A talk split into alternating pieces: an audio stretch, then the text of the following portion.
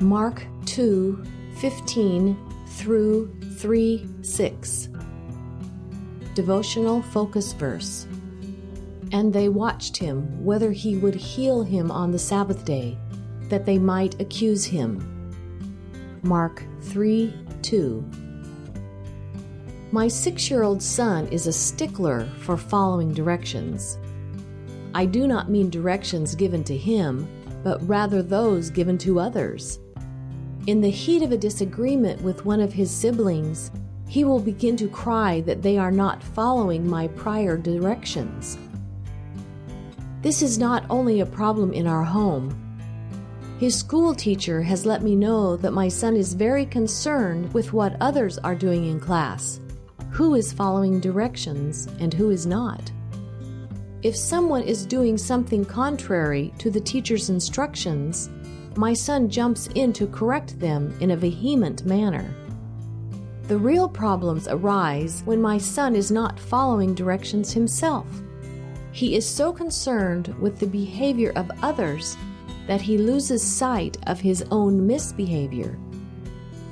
My son, in this matter, is similar to the Pharisees that Jesus was dealing with. They were constantly on the lookout for problems and contradictions they perceived between the law of Moses and the actions of Jesus. The Pharisees were very concerned with following the old law exactly, but not for the right reasons. They wanted to be seen by others and to have their standing in the community become highly exalted. When they saw Jesus performing deeds which they considered to be in conflict with the law, they sought to turn others against him. It is possible, as Christians, to get so caught up in watching others that we lose sight of our own personal need for a godly walk with the Lord.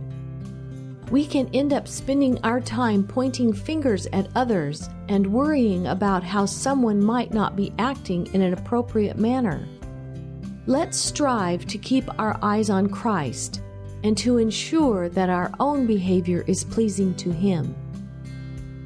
Background information Several references are made to the law of Moses in this passage.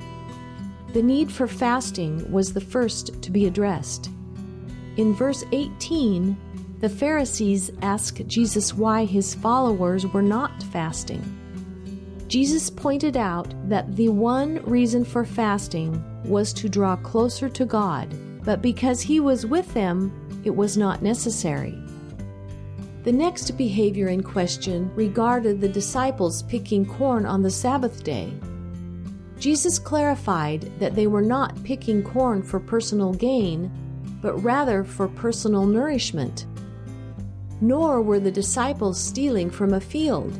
According to the Levitical law, farmers were to leave the corners and edges of their fields unreaped for the poor and those who were traveling. The last law that the Pharisees were concerned about in this passage regarded the healing in the synagogue. According to the old law, medical attention was not to be administered on the Sabbath except in matters of life or death. Jesus was angry with the Pharisees and their hardened hearts and healed the man. In spite of the merciful deed Jesus had done, they were determined to discredit him. In verse 22, reference is made to new and old wine, as well as new and old wine bottles Bottles were made of goatskin that had been sewn together. As new wine fermented, the new skins would stretch.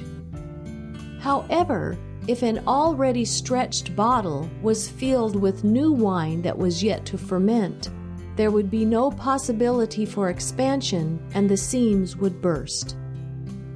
Conclusion let us strive to keep our eyes on Christ and monitor our own actions rather than others.